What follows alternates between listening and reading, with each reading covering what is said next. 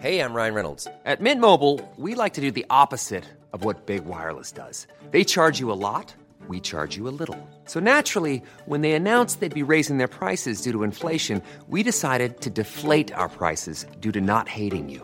That's right. We're cutting the price of Mint Unlimited from $30 a month to just $15 a month. Give it a try at mintmobile.com slash switch. $45 upfront for three months plus taxes and fees. Promo rate for new customers for limited time. Unlimited more than 40 gigabytes per month. Slows. Full terms at mintmobile.com. Britain feels broken, but how do we fix it? Westminster just doesn't seem to have the answers, but we have found some people who do. Join me, journalist Becca Hudson, And me, the former MP Ed Vaizey, for How I'd Fix. From the price of a pint to the housing crisis, this is the show where we take an alternative look at the problems plaguing the nation. and hear practical solutions from those in the know. Catch new episodes of How I'd Fix wherever you get your podcasts.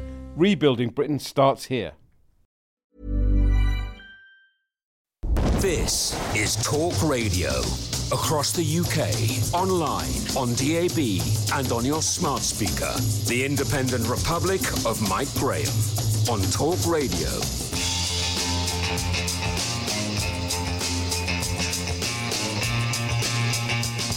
Good morning welcome to the Independent Republic of Mike Graham right here on Talk Radio. The die is cast, ladies and gentlemen, and the scene is set for some very troublesome weeks and months ahead for Afghanistan and the world as more and more Britons return to the UK from the war torn and frankly chaotic capital city that is Kabul. The ruling Taliban have been busy trying to convince everyone that they've changed. That's right, uh, they're the new, kinder, gentler Taliban. They say they've turned the corner, that they believe in women's rights, that they will certainly not any longer summarily execute people uh, that have, in their words, collaborated with the West vis-a-vis the enemy. The trouble is, nobody actually believes them, and a looming crisis of gargantuan dimensions can only be around the corner. And it won't just affect the troubled region and its surrounding countries. There are going to be hundreds of thousands of refugees fleeing their homes and heading for Western Europe. And already uh, we're hearing that a resistance movement is building up in the outskirts to Kabul, uh, being led by the former Vice President of Afghanistan, Amrullah Saleh. Uh, so if you think uh, it's all over, it certainly is not. This morning, Boris Johnson is addressing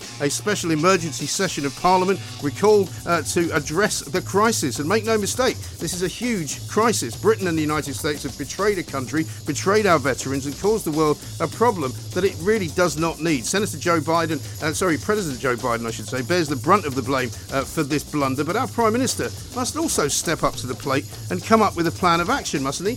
He's asking a lot of questions himself. He's giving uh, as good as he gets. He's in Parliament. We'll be covering all of that this morning. We'll be asking John Rentoul, Chief Political Commentator at The Independent, for his take on what's going on in the House of Commons. We're also going to be talking to ex soldier turned analyst with the Henry Jackson Society, Rob Clark. Uh, he's got plenty to say about boots on the ground. We'll also be talking to a former combat paratrooper who is demonstrating on behalf of those Afghan men and women that helped our armed forces and who have now been left behind to die. It is a solemn day, ladies and gentlemen, and we will also be looking at the humanitarian carnage that the Afghan crisis will leave in its wake. There are already calls for the UK to accept a further 25,000 refugees, the size of a small town in England. I wonder where they will all go. 0344 499 1000. You're listening to me, Mike Graham, right here on the fastest growing radio station on the planet. It is, of course, Talk Radio. The Independent Republic of Mike Graham on Talk Radio. Now, we've got a lot to cover this morning, uh, ladies and gentlemen, so do please bear with us. We'll be travelling live backwards and forwards to the House of Commons over the course of the next few hours. Boris Johnson is still addressing uh, the House. There are many, many MPs in that House. For the first time, it's really full, uh, which I think a lot of people who are uh, believers in democracy uh, are going to be very encouraged to see. Some people still wearing masks, most of them not. Let's talk to John Rentoul, who's watching it with us as well. John, a very good morning to you. Hello, Mike. I've just been in the chamber, and you're absolutely right. Uh, no masks on the Tory side, or at least just a smattering, and everybody wearing a mask on the Labour side, apart from I counted about four or five. That's interesting, isn't it? I saw Theresa May was wearing one, but but it's quite unusual, and it must be quite heartening in a way. Uh, and I know this is not the main business of the day, but to see the House of Commons full again, um, you know, perhaps it, it, it perhaps it heralds the beginning of something.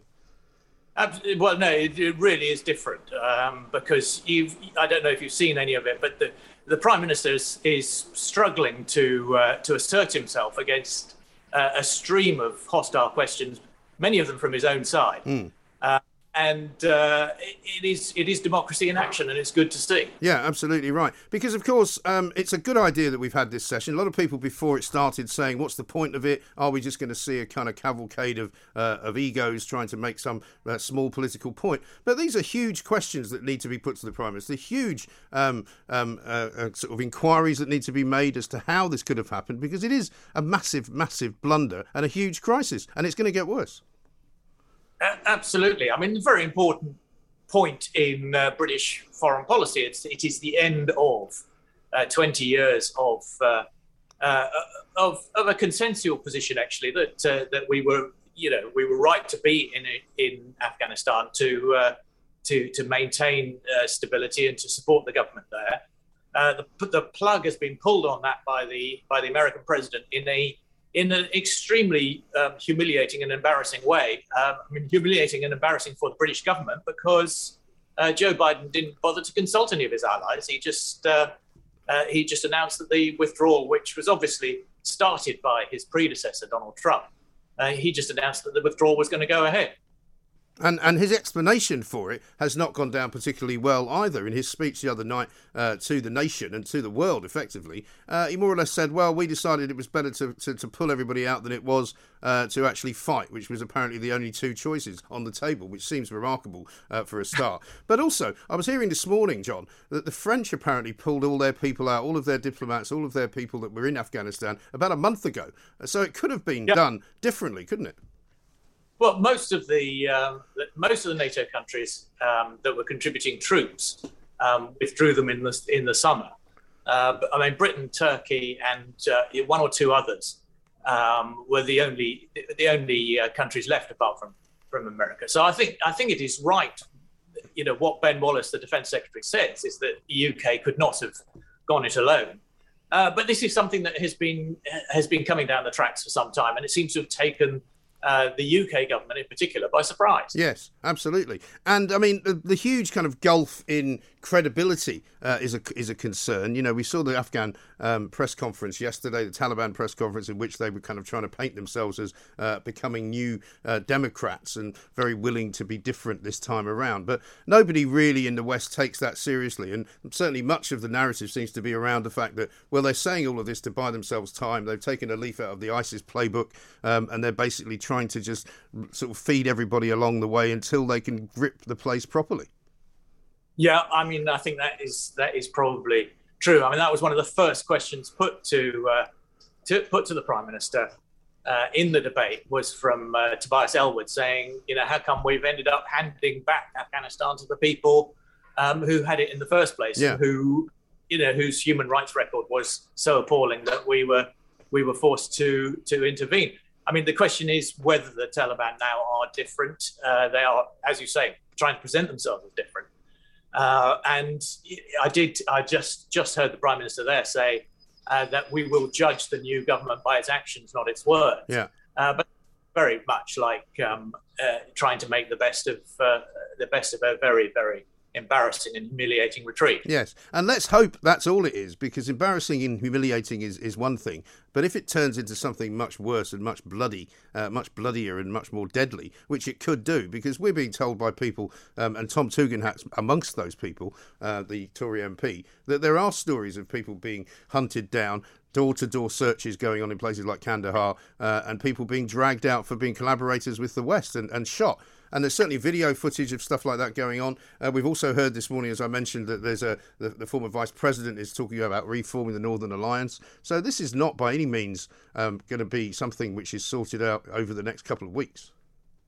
No, and uh, there's a very uh, interesting opinion poll in the Daily Mail today. Um, know, sort of uh, a, rather pessimistic view of the of the British public that mm. uh, we end up having to um, having to send troops back to the country.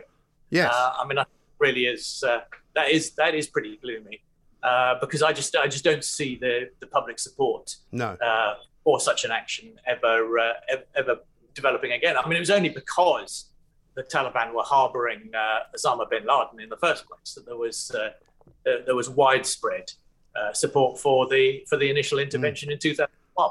Yes, I mean, I, I don't think there's any doubt that, that you would say that the bulk of people in this country and in the US don't want to see um, large numbers of troops going to places like Afghanistan anymore, and, and I think that's perfectly understandable. Um, however, um, the, the collateral damage of not doing so has clearly not been taken into account. I mean, nobody seems to have thought that this would happen. I mean, the idea that Boris Johnson got up this morning and said, well, uh, events went even faster than the Taliban had predicted, well, I don't think so. I think the Taliban knew exactly what they were doing. Well, there, have been some reports of the Taliban being taken by surprise by the swiftness of their uh, their takeover. Um, that that is one big question that's, that's going to be asked. I mean, Patrick Cockburn um, for the Independent has written a very good article explaining, you know, how the how the politics of war works in in Afghanistan. When all the, the sort of local warlords, once they see which way uh, the wind is blowing. They they've decided to throw their lot in with the with the Taliban mm. because they can see that the Taliban are going to win, and that that goes back to Donald Trump's uh, deal with the Taliban behind the back of the Afghan government. And I think once that happened, uh, the die was pretty much cast. I mean, Joe Biden could have uh, could, could have reversed the position, but he didn't want to. He wants he, he recognizes that the American people want their troops back out. Yes, and I think that is absolutely the position, and that will remain the position. However, you know, we've got two main problems here, haven't we? The one uh, for the sort of general area of Afghanistan and its and its neighbours, and what happens there next, but also what the well, knock-on effect is to the refugee problem. You know, we're having arguments already now with uh, Priti Patel and various different ministers who say, well, we should take 25,000. She says we shouldn't. You know, um, there already, as the Labour Party's pointed out this morning, um, immigration policy currently for some Afghan refugees is to send them home. Well, yeah, it's not. The, the Prime Minister did confirm that that is not the policy uh, anymore. That might have been the policy last week, but things have uh, changed rather fast. Yeah, um, well, you're going to keep you've got to keep a close eye on the immigration policy in this country because it seems to change by the day. Well, quite. I mean, Chris Bryant, the Labour MP, asked a very um, uh, pointed uh, question to the Prime Minister, uh, saying that you know if, if the plan is to let 20,000 Afghans in over five years, uh, but only 5,000 this year, what are the other 15,000? Yeah. Supposed to do just hang around and watch be executed. Well, that's right. I mean, you know, and, uh, and, and, and are we? And are we? Yeah, and are we supposedly flying these people out, uh, or are we waiting for them to make their own way here? I think John um, has just um, uh, lost his line for a second. Let's go down to uh, the House of Commons and pick up uh, with Keir Starmer, who's currently speaking. Would like to see that um, addressed, um, if, if, if true. Um, I will, yes. Grateful to the right Honourable Gentleman for giving way. Can I just bring him back to uh, the statement by the President of the United States the other day? Does he not agree with me uh, that this took on the terms, really, of a sort of shameful excuse? when he blames the Afghan armed forces, who have lost nearly 70,000 in trying to defend Afghan, when corruption had stripped away much of their pay, their money, their support, and the American decision to withdraw the uh, aircraft cover was almost certainly going to lead us. Does he not think that that is shameful? Mr. Speaker, the US is, of course, an important ally, but to overlook the fighting of the Afghan troops and forces in recent years. They have been at the forefront of that fighting, I think is wrong uh, for any of us uh, to overlook all the situation that they now find themselves in. Mr. Speaker, uh, the urgent task is, of course, the evacuation. Equally urgent is the immediate refugee crisis. I'll just make some progress and then I will. Many Afghans have bravely sought to rebuild their country. They did so on a promise of democratic freedoms, the rule of law, and liberty for the oppressed, including women and girls. They are our friends, and that was our promise. They are now fearing for their lives. We do not turn our backs on friends at their time of need. We owe an obligation to the people of Afghanistan. There should be a resettlement scheme for people to rebuild their lives here safe and legal routes. It must be a resettlement scheme that meets the scale of the enormous challenge. But what the government has announced this morning does not do that. It is vague. It will support just 5,000 in the first year, a number without rationale. Was that based on a risk assessment, of those most at need, or was it plucked out of the air? Others. The offer to others, the offer to others in one moment, the offer to others is in the long term. In the long term. But for those desperately needing our help now, there is no long term, Mr. Speaker. Just day to day survival.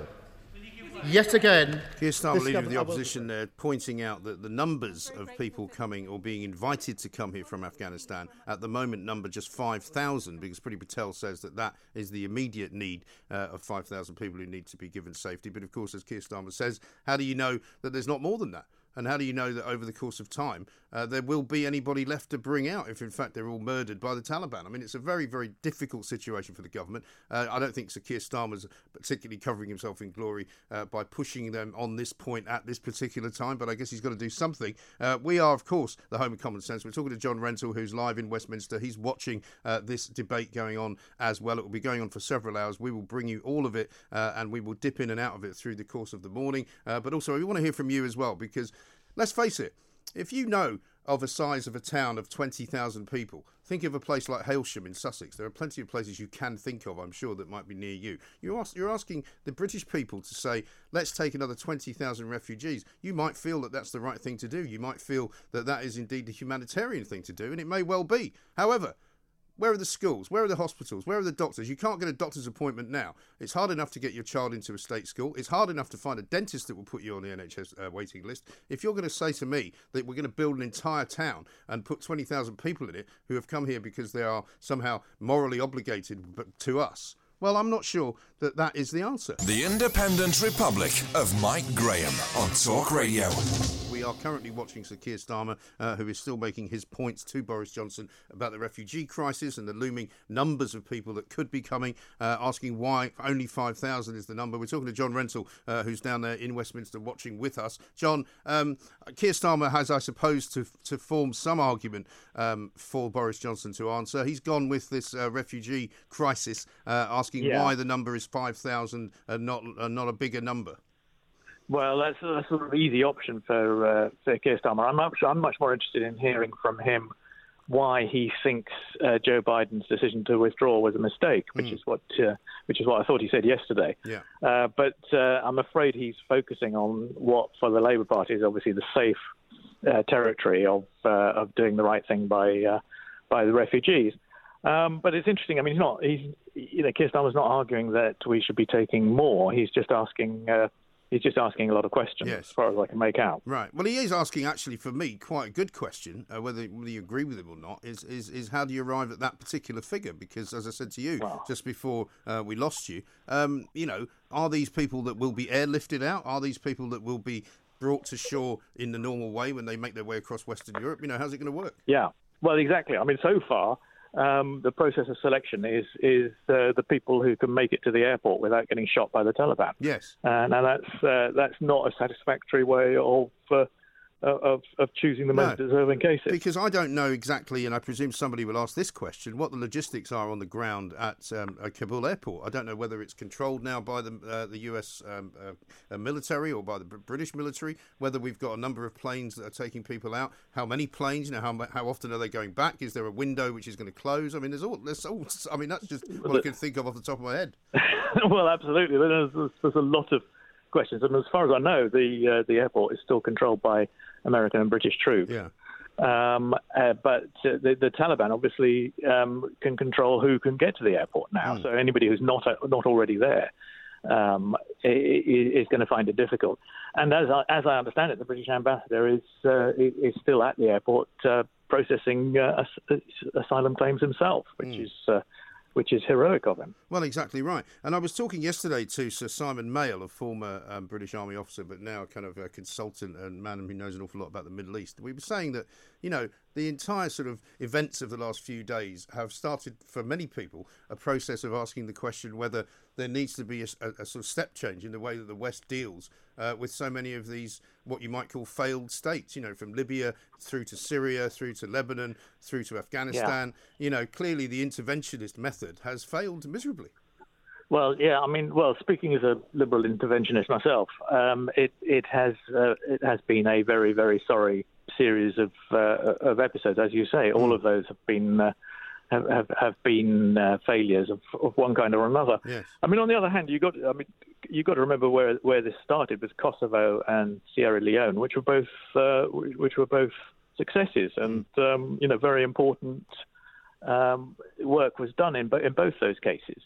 So you know, I, I, w- I would say that you know the idea of, uh, of of using military force, you know, as a last resort uh, to to save people in situations like that is is still justified. Yeah. But we've But you obviously see, got to I, be I, very but, I, cautious. but I guess it's it's it's not a one size fits all situation, though, is it? I mean, Kosovo was No. an emerging nation coming out of the former Yugoslavia, coming out of a war, uh, coming out of, of, of something where they could create something out of nothing. Well, it wasn't. Yeah. It was a place where warring factions had been fighting each other uh, for the better part of several centuries.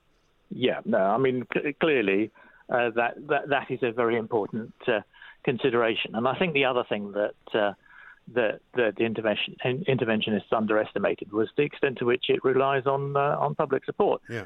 Um, you know, back home, because I mean, if there isn't the support for keeping troops there for a long time, then uh, then I mean, I'm not sure that, that that argues against having done it in the first place. I mean, I think the point is, you know, we were committed to Afghanistan for the long term. 20 years is the long term. Uh, that was 20 years during which uh, girls could go to school, and you know there was a lot of development aid uh, pumped in. Yes. Um, And so the failing and the failing of that seems to have been that it was a very corrupt regime, um, as as now kind of confirmed by the exodus of the pres- president, um, and Yeah. by uh, the, the discovery that an awful lot of people in the in the Afghan army hadn't even been paid, and that's why Yeah. they were per- perhaps not that willing to fight. Yeah, and I think I mean there is obviously a very strong argument that if after 20 years uh, you can't uh, you, you can't support a a government that can defend itself, uh, then it's it's probably not worth carrying on. I mean that that is the, that is the question which I- which is unanswered to, for, me is whether a small military presence, NATO military presence, could have sustained uh, a, a non-Taliban Afghan government uh, indefinitely. Uh, but I think that I think the, the rug was pulled out from under that option by Donald Trump's uh, deal in uh, in Doha. Yes, but Donald Trump's deal, of course, uh, was not a deal that ended up being done. Uh, and it may have been rather naive. Well, it is. to... It has ended up being done. Well, now, no, but it hasn't been look done. What happened? Well, it hasn't been done in the way that he would have envisaged it to be done because his Well, his, his deal is being done in May. Well, no, but his no, Uh, but his deal involved a, a series of of, of, of of agreements and a series uh, of, Yeah. of kind of you know things that the Taliban said they would do. Now, you might say it was naive to expect the Taliban uh, to do a, to make an agreement and then break it because that's what Yes. they do all the time. Um, Yeah. But you know, certainly, I think when people's um, view is taken, do you want you know, it's like everything. It's like COVID, isn't it? When you say, well, do you want to wear a mask in order to save somebody's life? You go, well, yeah. And if they say, well, do you want to leave troops in Afghanistan when nothing's working? You say no. But if you say, Yeah. do you want to leave troops in Afghanistan to stop 100,000 refugees fleeing the border and coming to Western Europe? They might say yes. Well, yeah. I mean, the, the, these these things do depend on what question you ask. That is Yes. absolutely right, and it's very it's very interesting that that uh, Daily Mail poll that I quoted earlier um, does does say that people disagree with what uh, Joe Biden has done. Hmm. Uh, but I mean, I think that's a that's a knee-jerk reaction to the uh, to the chaos of, of, of this disorder. But I mean, I think given that the Americans were going to withdraw, uh, the the final stages of it were were bound to be disorderly. Um, yeah, but they didn't have to be as disorderly, I think. And I, and I think certainly I was speaking to um, colleagues in America yesterday, and they say that the American public, who were willing to put up with uh, the Biden decision, have been absolutely horrified by the result because the one thing Americans Yeah. don't like to be is humiliated. Yeah, no, absolutely. But I'm, I'm I'm not sure there was a there was an easy easy way of doing it. I mean, if it had been done more gradually, it, it still would have reached a tipping point where the uh, where the Taliban would have taken over. Yeah. Um, and you know that would have still led to a sort of rush to the airport and Mm. all the rest of it. Yes, I dare say. But I mean, if it wouldn't have been quite so many people rushing to the airport if they got them out first. No, but I mean the the point is, as Joe Biden said in his much uh, in his sort of shockingly aggressive speech the other day, Yeah. that if you started to pull people out, that would have triggered a uh, triggered a panic, and that would have brought the brought the government down uh, very quickly Yes. anyway. So well, yeah, but you as I said, the, the French managed it, um, and nobody panicked about. yeah, but they they quiet they just they just quietly sort of sneaked out, didn't Right. they? Before uh, Well, that's what I you mean. know, when nobody was looking. Yes, well, that's I mean, what, it wasn't possible what- for the the Americans point? to do that. Well, I mean, I know the Americans are not very good at sneaking out quietly, but you know, they could have could have given it a better go than this. Well, maybe yes, but. Uh, So that- let's those talk. are- I know we, we, we haven't got loads of time, John, but just give me your um, your thoughts on Boris Johnson um, and how he kind of recovers. I mean, a lot of people are making noises about the special relationship. I think that's nonsense, frankly. I mean, apparently he's the only foreign leader that Joe Biden's actually spoken to. So the fact that he didn't speak to him until this week doesn't. yeah, but he think- didn't. Yeah, exactly. He didn't speak to him until yeah, after. But I mean, I don't think I, that doesn't done. trouble me particularly anyway, um, because whatever he would have done before, he would have just rung him to tell him this is what I'm doing. He would, you know, he wouldn't have gone. What do you think? He just would have done it anyway. But but where does this leave Boris Johnson? You know, he's already somewhat uh, embattered. By, by some of the uh, uh, the policies that he's been enforcing on people recently with COVID and the kind of limitations on freedom and all of that, um, where Yeah. where is he today exactly in terms of his reputation? Well, pretty much at bay, I would say. Um, I mean, he did, he did, he looked like um, he looked like a, a man surrounded by uh, hostile questions from from uh, both sides of the House of Commons, um, and he dealt with it in a sort of in his usual sort of slightly stuttering, bumbling. Uh, bumbling way and didn't um, didn't come across as, as as very convincing or or, or in charge. Yeah. But I think, um, but uh, but that's that's the situation he's in. It's a very difficult situation. He's been uh, he, he's been you know the the UK has been proved to be uh, not not important in the in the US decision to pull out, Right. uh, and so all he can do is try to make the best of a bad job. Yeah. Well, we'll see by the end of a couple of hours how he's doing. John Rentoul, thank you very much indeed, Chief Political Commentator for The Independent. How is Boris Johnson's reputation going to survive this? The Independent Republic of Mike Graham on Talk Radio. But let's talk now to Andrew Fox. He's an Army veteran. He's a former paratrooper. Uh, he's a man uh, who has served in Afghanistan on three different tours. He knows precisely what it's like there. He also knows the debt of honour that we owe people who were part uh, of the UK Armed Forces, albeit that they were hired locally as interpreters and other helpers for the British um, uh, servicemen who were there. Uh, Andrew's outside Parliament today demonstrating on their behalf to make sure they are brought home because they are facing certain death if they are not. Andrew, very good morning to you. Yeah, good morning. I'm here at a, very noisy Parliament Square at the moment, so I'll, I'll do my best to, uh, to to hear you and answer your questions. No, very good. Well, listen, Andrew, first of all, tell us uh, what you know about the numbers of people that we're talking about um, and what the situation is for many of them. Uh, how easy will it be for us to find them all and bring them out? It's a really huge challenge. We've got about we estimate roughly another 3,000 people that we need to get out of Afghanistan. People who worked with us as interpreters or as locally employed civilians, you know, down in the south of Afghanistan. Um, and it's a fiendishly difficult situation because Kabul is in, fully in Taliban hands. Um, I've heard stories of people having to disguise themselves to try and get around the city. And then when they get, even if they do get to, to Kabul airport, the issue they've got is then trying to make their way through the bureaucracy to get themselves accepted onto a flight back to the UK. And that's what really we're here to do today is, is just ask the government to make this easier for them and help them get back from Afghanistan as quickly as possible Mm. before those threat, that threat to their life becomes realised. Yes, and I mean we're hearing stories um, back here of, of, of the Taliban going door to door looking for some of these people. Is that your understanding as well? Yeah, absolutely. I've spoken to some of the, the, the interpreters and the Afghan refugees who are here protesting today that you, you might see behind me, um, and they all tell the same story. You know, families being threatened. It's not just the, the interpreters and the workers themselves who are being threatened. It's it's their families, it's their parents, it's their brothers and sisters. Um, and you know, to see the Taliban stand up yesterday and say that they were going to create a you know a happier, better Afghanistan, it- it's stomach churning because it's lies. It doesn't match up with anything that we're seeing on the ground or any of that behaviour they're showing uh, in Afghanistan at the moment. No. And does the government have a list? I know this is a very probably obviously stupid question to ask you, but does the government have a list of these people um, who you speak of, who they should know to bring out of the country, or is it all a bit haphazard? As I understand it, it's, it's quite difficult. You know, I've I I'm in touch with charities who are trying to compile lists of people who, who might be entitled uh, to, a- to a flight back to, to the UK. But it is, you know, it's a very fluid situation over there. The security system is is is under pressure, and I know our civil servants and our soldiers and uh, and our airmen are doing their absolute damnedest in Kabul at the moment.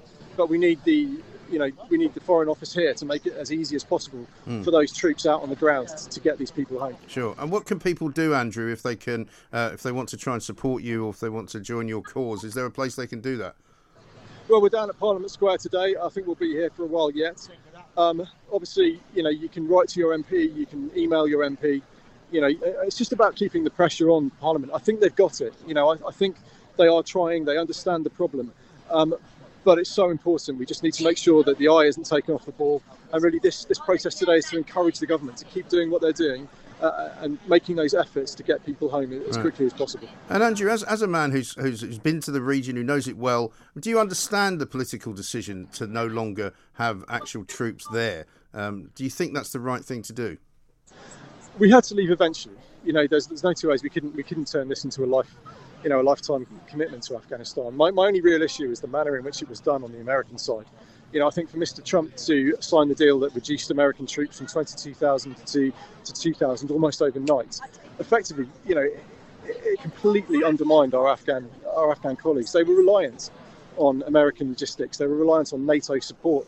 Uh, and to take that away in an instant, it just gave them no chance. And so I've got no time for people who say the ANA ran away or collapsed. The, the fact is that they were utterly let down. Hmm. Um, and, and we never gave them a chance to succeed. And, that's an absolute tragedy. Yes, absolutely. Well, listen, Andrew, I wish you well. Thank you very much for talking to us, and good luck with the campaign. It's a very good one. Andrew Fox, there, an Army veteran, former paratrooper, uh, who's down in Westminster today. Uh, if you wish to go and join that particular demonstration, uh, you can go and find him in Westminster. Uh, he's in Parliament Square, outside the Houses of Parliament, where Ian Blackford is still talking. Uh, we're going to be hearing from various MPs over the course uh, of the following several hours because here we are at Talk Radio with our eyes on everything. You will not miss a single thing that happens over the course of this morning uh, and through to this afternoon as well. We're talking to many people. We're going to be talking as well about the humanitarian crisis which is looming because, of course, as you heard Keir Starmer talking about earlier, there are many, many thousands of refugees uh, who will be wanting to leave Afghanistan. The question is, where will they go? There's no doubt that we have a moral obligation to the people Andrew Fox was just talking about, the people who served with the British Army. No question at all that we must take them out and we must bring them here and get them out of harm's way. But as far as all the other refugees are concerned, many people saying, why is Qatar not taking anybody? Why, for example, can some of these refugees not go to Pakistan? Why can they not go to all sorts of other countries? Why do they have to end up in Stevenage? I'm not saying they're going to end up in Stevenage, but you know what I'm saying.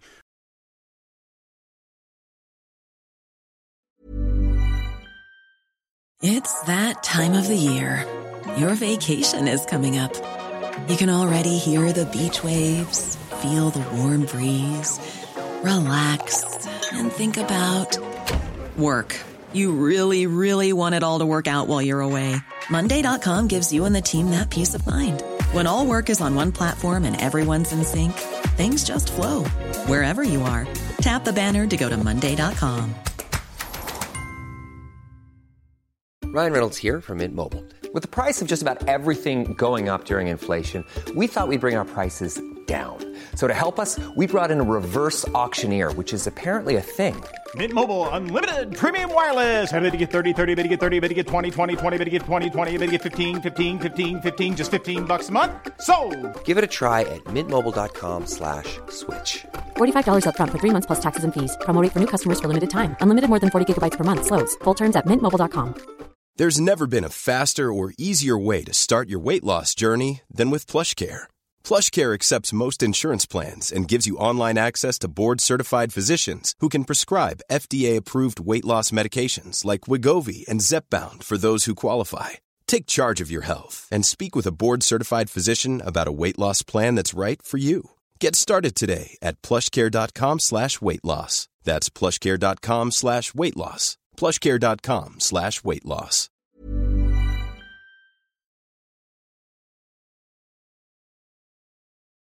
The Independent Republic of Mike Graham on Talk Radio. Welcome back to the Independent Republic, the home of common sense. Laura, welcome back. We haven't seen you for a couple of weeks. Uh, you've been in Bonnie, Scotland. Bonnie, Scotland, land of the brave, or is it the land of the permanent health emergency? Certainly not the home of the free, is it? it's not anymore. No, not at the moment. You know, it's so unbelievably refreshing to see all those politicians in the House of Commons. Mm. It just makes my heart sing. I don't want to sound too geeky about No, this, listen, but I my, love I was slightly that. taken aback. As soon as we saw the opening shot of Parliament full of people, I kind of went, blimey, that looks great, doesn't it? It actually does, and it's it's lifted my spirits. But Mm. the thing is, at the same time, so we, we've got we've got politicians back in the House of Commons debating Afghanistan. Yeah. Yet Scotland, the Scottish government, has snuck through a consultation during recess on plans to extend emergency legislation hmm. in Scotland. I've seen that in the So, Telegraph this morning. Yeah, I really want to talk about that today. And it's interesting because it just sits on top of my experience of going to Scotland. Yeah. And I'm, better start this first of all with a big caveat for all the Scots who Yes. might be listening to say, I really liked my time in your country. No, I had a great holiday. It's so beautiful. It's so beautiful. Can and I just was- correct you there because it's actually your country. It's not their country. It's our country as the United Kingdom of Great Britain and Northern Ireland. Do you know, I stand corrected. That's how I think of it. Yeah. However, I'm aware that's not how Scots think of it. But yeah. Well, I- not all of them though. I mean, you know. I'm from Scotland, right? So I'm allowed to say anything I like about Scotland because both my parents were born in Glasgow. My my entire family comes from there, uh, and I am inevitably Scottish, right? In fact, two of my children were born in, in Scotland, so I have every right to be as nasty and as horrible as I want to be about Scotland. But I'm not going to be. But what I am going to be is I'm going to say that the SNP have convinced people that most people in Scotland want independence. It's not true. Mm. Yeah, okay. Well, if I could, if I could redo that little opener, I would. Our country. I had a wonderful time in Scotland. Now, I, I grew up on British holidays. I grew Yeah. up on, on on holidays to Scotland, so it was beautiful. I loved it. Went to Skye, Harris and Lewis, Height, experienced the culture. It was amazing. But the weird thing was that almost as soon as we crossed the border, it was like going back in time. Mm. No, not to the 60s, back in time to lockdown because Yes. It hasn't changed as much there. And you know, here, uh, most of the population's in England, the media's based in London, and we think of the whole of the UK as being like it is here. Yeah. And it is not. No. You know, it was weird. There were signs everywhere and it felt oppressive. Yes. To be honest, it felt oppressive. the felt signage oppressive. really is oppressive. You know, I was in a pub yesterday, and um, one of the girls came across from the bar and started scraping up all the stuff off the table because it's going. You know, all these little numbers and Mm. little you know, QR codes, all the things that they'd stuck on the tables. They're all getting, they're all gone. And that is fantastic because that is how we get back to normal. We don't want dots on the ground forever telling us where to stand or signs telling us to hand sanitize. So every shop, every establishment, every entertainment venue you go into in Scotland, there are very pronounced signs before you go in. And to be honest, it feels a bit unwelcoming. Mm. There were times when my partner and I went up to a shop door and we were like, oh, do we even want to go in? Yeah. Because the first thing you see is a massive, unwelcoming sign telling you everything you've got to do. Now, I know there's a flip side to this because some people may see all that signage and go, this is great, they're Mm. looking after us, we're going to be safer. But the reality is that all through the epidemic, there's been a kind of a battle between scientists who say that it's spread by droplets and Mm. fomite transmission, that's touching, and scientists who say it's aerosol. Yeah. So the more we've understood it's aerosol, the more a lot of these measures have very minimal impact. You know, being going to, being told that when you go into a shop you can't touch everything. Right. You know, you can't touch things in a Well, shop. I've, I mean, I haven't. I keep meaning to go and buy some clothes, right? Because I feel like I need a couple of new jackets. But I, I literally haven't been to a shop to buy a jacket because I don't want to go anywhere where you. I think now you can try mm. them on, but I wasn't going to go and look at a shop and look at jackets if I wasn't allowed to try them on. Well, we went into shops and, and saw, you know, Harris tweed things, but you can't touch them. Mm. Didn't so didn't buy anything. No. Now, if that had a genuine and very important public health purpose, that would be one thing. But it doesn't really. No. So it was, and the other thing that was strange was how much people were enforcing it. Mm. So I was quite surprised because I didn't think of the Scottish as being like this, but they are very, they're very compliant with the rules, but they're also very keen to enforce it. Mm. I haven't been anywhere where people are telling each other to put on their masks and to follow the No, rules as neither. heavily as they were in Scotland. Really? Wow. Yeah. And that is disappointing because, like you say, you don't expect the Scots are kind of rebellious by nature. You would have thought, um, but it turns out that maybe, maybe they're not as rebellious as, as I like to think. Well, maybe you get that impression, don't you, from films like Braveheart? But well, no, I just get it from my family. I mean, my father was one of the most rebellious people I knew. It's why I am, you know, because I inherited it from him, and he was always questioning. I mean, one of the things he once said, uh, he was in the newspaper business, and he had a bunch of management consultants came in one time, and he was running the art department, and they said, "We've had a look at your um, rota, Mr. Graham, for the um, for the art department, and we don't understand it. Could you explain it?" He said, "Well, let me know when you do understand it, and I'll change it." And that was the way he was. I mean, he just literally was like sticking two fingers up to anybody that was ever trying to boss him around or to tell him to do something. And he came from a very long, you know, family of people who who were like that. well, I think if he went to Skye Harris and Lewis today, he'd be surprised. Mm. And the thing is, you know, there's lots of good news from Scotland. Nearly nine in ten Scots have antibodies. That doesn't necessarily mean you won't get COVID, but it's fantastic protection. It's very encouraging. Mm. And the seven day rolling average of deaths has been in the single figures for nearly all of August. Yes. So it feels like the measures are kind of disproportionate with where we are in this stage of the Yes. epidemic. Well, I mean, if you want disproportionate, um, just to take you away from Scotland for a moment, I don't know if you've seen Jacinda Ardern in New Zealand. um, who came out yesterday because they got one case of COVID and shut down New Zealand, the entire country, and said Mm. in a press conference, "Don't talk to your neighbours." I did see that. I've been following what's going on in Australia and New Zealand because it is like watching a dystopian nightmare Unbelievable, isn't it? unfold. You know, the martial law. I don't know if you remember, but in Victoria, there were residents basically sealed Mm. into high rise tower blocks in Right. July. They've been in a lockdown for weeks, and the Premier of Victoria said, No, the measures are working, we just need to do them harder. Yeah. And so they've introduced an even stricter lockdown, which includes a curfew from 9 pm till 5 am. I think. They have police on the streets enforcing it. And there was um, a little clip of him that's been going around social media telling people that they can't get around the rules by going on outdoor pub crawls and yes. removing their masks to drink alcohol. Now, he's responding to something that happened. Apparently, hundreds of people found a sneaky way to have a party. Because, you know, young people will They be young like people. A. And why Shocking. shouldn't they? They're young people, I- you know. Well, some old people Um, quite like having a party. I like well. having a party, You know, drinks. in I'm not street. against it. Yeah, but the thing is, it's the way he said it. He Mm. was he was dripping with contempt. Yes. He sa- he sounded almost like he was taking a sort of sadistic pleasure Mm.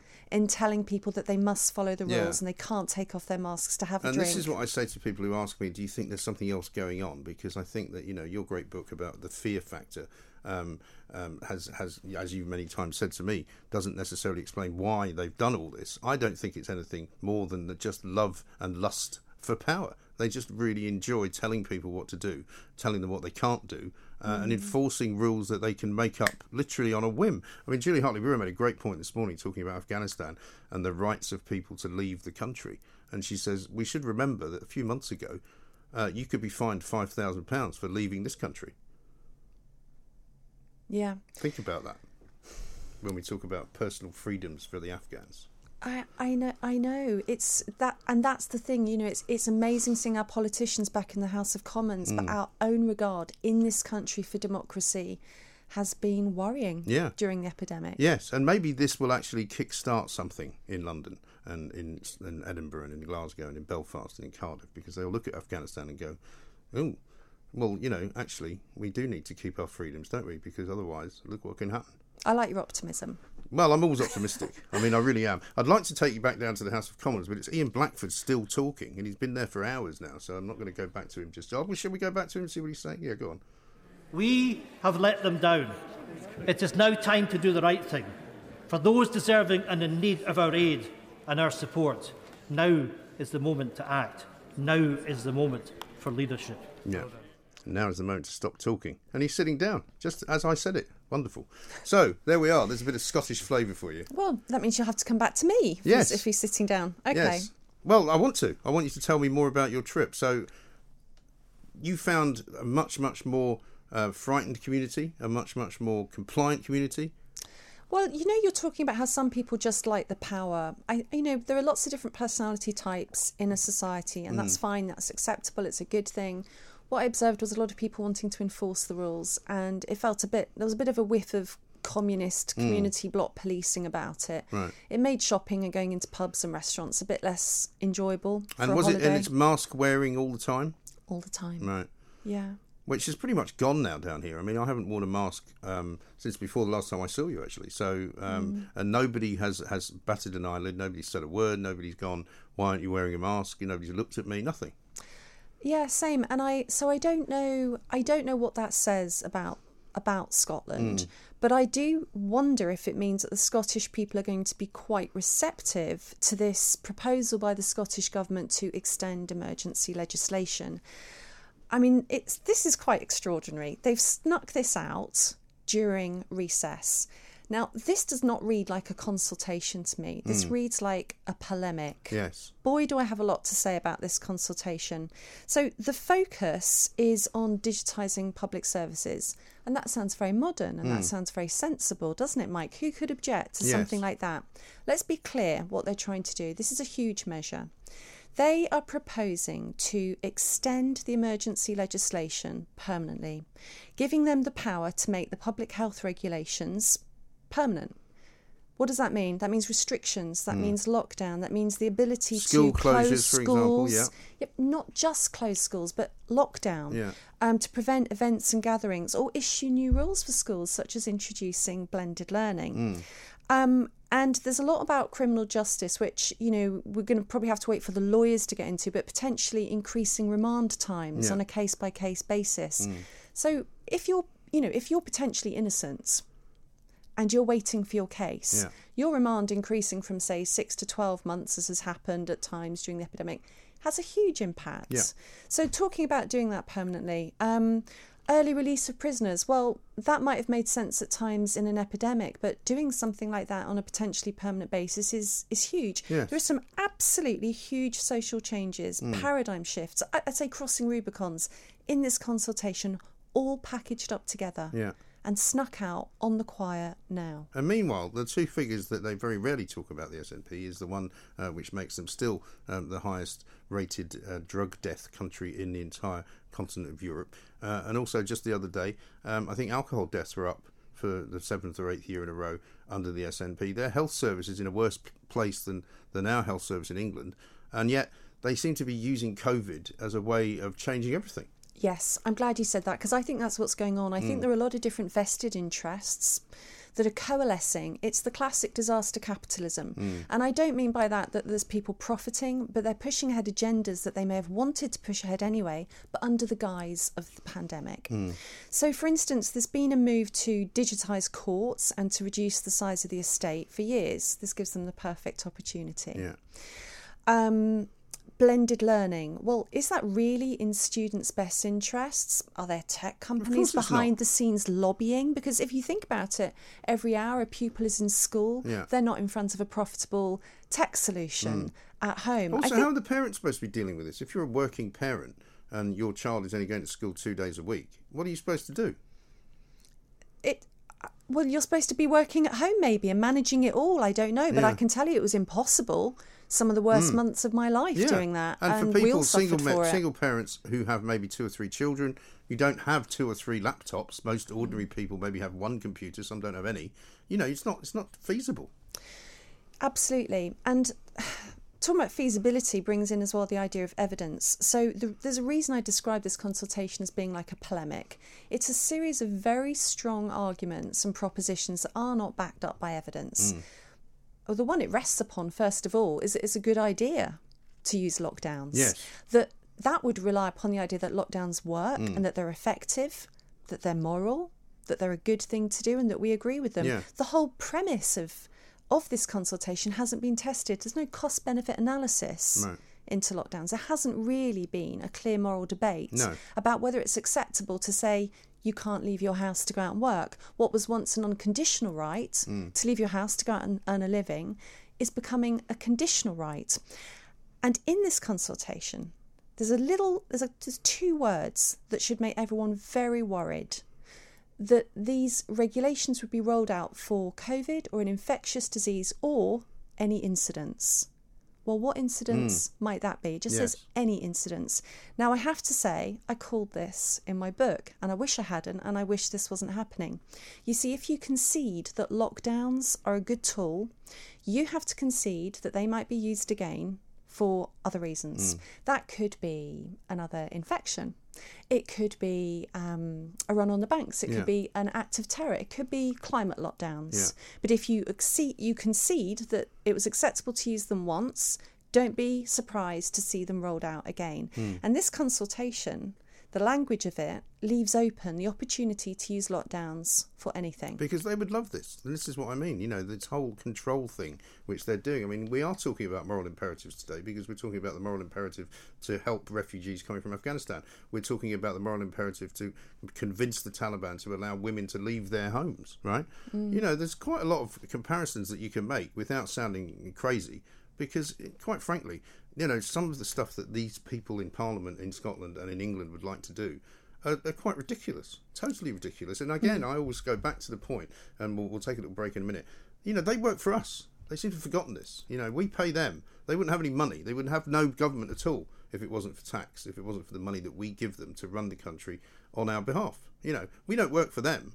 We don't do what they tell us, and that's the thing that people seem to have forgotten. They don't behave like public servants, No. which is what they are. They're Mm. behaving like tyrants at Yeah. the moment. This proposal to extend emergency legislation permanently is just the most shocking what's one of the most shocking Mm. consultations I've ever seen and I hope everyone in Scotland is going to respond. Yes, let's hope so. Let's have a listen to Harriet Harman. She's down there in Parliament today. two decades be crushed. They now face great jeopardy, and I know the whole House and the Prime Minister and the Foreign Secretary will express publicly our solidarity with and ad- admiration for Afghan women MPs who, as parliamentary pioneers, having stepped forward into public life to make a reality of democracy for that half of the population of Afghanistan who are women and girls, now, in the face of such an uncertain future, are determined to protect and defend those rights. And as to what we can Harman there making a statement in in the House of Commons. I'm here with Laura Dodsworth. I should bring you some quite sad breaking news. Comedian Sean Lock has died of cancer at the age of 58. Uh, his agent has said he's known, of course, for his surreal content, deadpan style. He was a team captain on Jimmy Carr's Channel 4 comedy panel show 8 out of 10 Cats. Terribly sad story. Sean Lock dead at the age of 58. The Independent Republic of Mike Graham on Talk Radio. So Laura Dodsworth is here with me. We were talking about Scotland and the kind of juxtaposition of freedoms um, that they don't have or that the government doesn't wish to give back to the people. Uh, and of course, the juxtaposition of, of what we're talking about today in Afghanistan and how we just had Harriet Harman there talking about Mm. the women, the brave women who came forward to become MPs in the Afghan parliament, who are now basically more or less being told, get back in the kitchen by the Taliban. I mean, it's quite extraordinary, isn't it? It is, and it's it's very worrying, and there's and there's rightly a lot of um, concern for the women in Afghanistan. I'm concerned who wouldn't be. So, you know, you have to be careful about the analogy, but there is an analogy because we're discussing the morality of a situation, confining women to their homes. Or in a lockdown, confining all of us to our homes. Mm. Remember that lockdown wasn't just about confining the sick to their homes, it was confining the potentially infectious, which was all of us Yes. i.e., the healthy. Yeah, and making you, but yeah, and, Peter Hitchens used to talk about this. You know, at no time in history have we quarantined healthy people. We've never quarantined healthy people, and there is a, aside from the cost benefit analysis of lockdowns, which will not come out looking favourable, Mm. which is probably why governments haven't done it yet. Yeah. Aside from that, there is a discussion about the morality of telling somebody they cannot leave their home to earn a living to feed their family.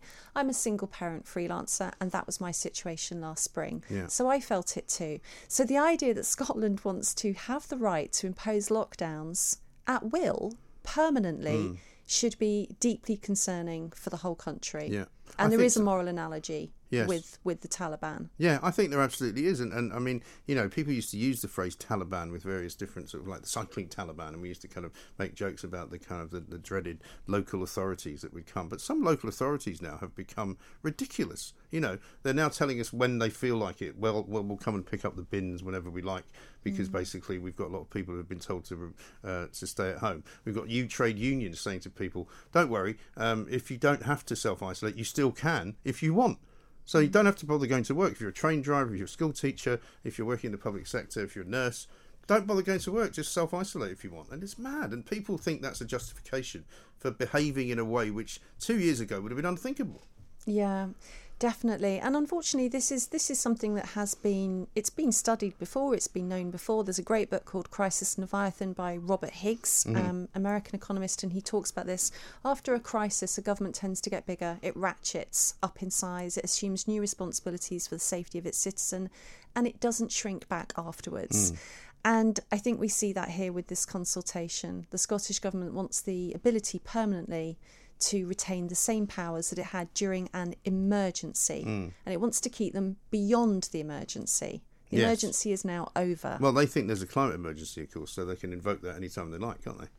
There, I've seen the first net zero ad for um, uh, the first net zero Scotland ad about climate emergency. Yes, that's the next. Do you know what I discovered this week, which I had no idea about, and you might not be as concerned about it as I am, and maybe I'm mad to be concerned about it. But there are trials currently going on in parts of the north of England where people who are supplied gas by the local gas company are having their gas mixed 20% hydrogen, so that uh, we can move towards a hydrogen um, heating scenario.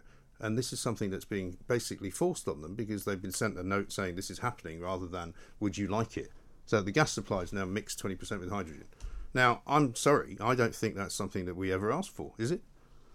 Definitely not. I don't know anything about the implications of that. Neither do I. I'm, I'm curious. I'll, Yeah. I'll go and read up I'll, on I'll, it. I'll, I was tweeting about it yesterday because a couple of people drew, drew it to my attention um, because you know there's this plan in the papers yesterday that Boris Johnson wants us to pay for hydrogen supplied um, energy for companies so that we would be basically bankrolling industries to be able to be cleaner as as individual consumers. And you know I don't want to do that. I'm sorry. I want to opt out of that. I don't want hydrogen in my house. I don't want travelling through the, the road underneath you know I don't know how dangerous that is.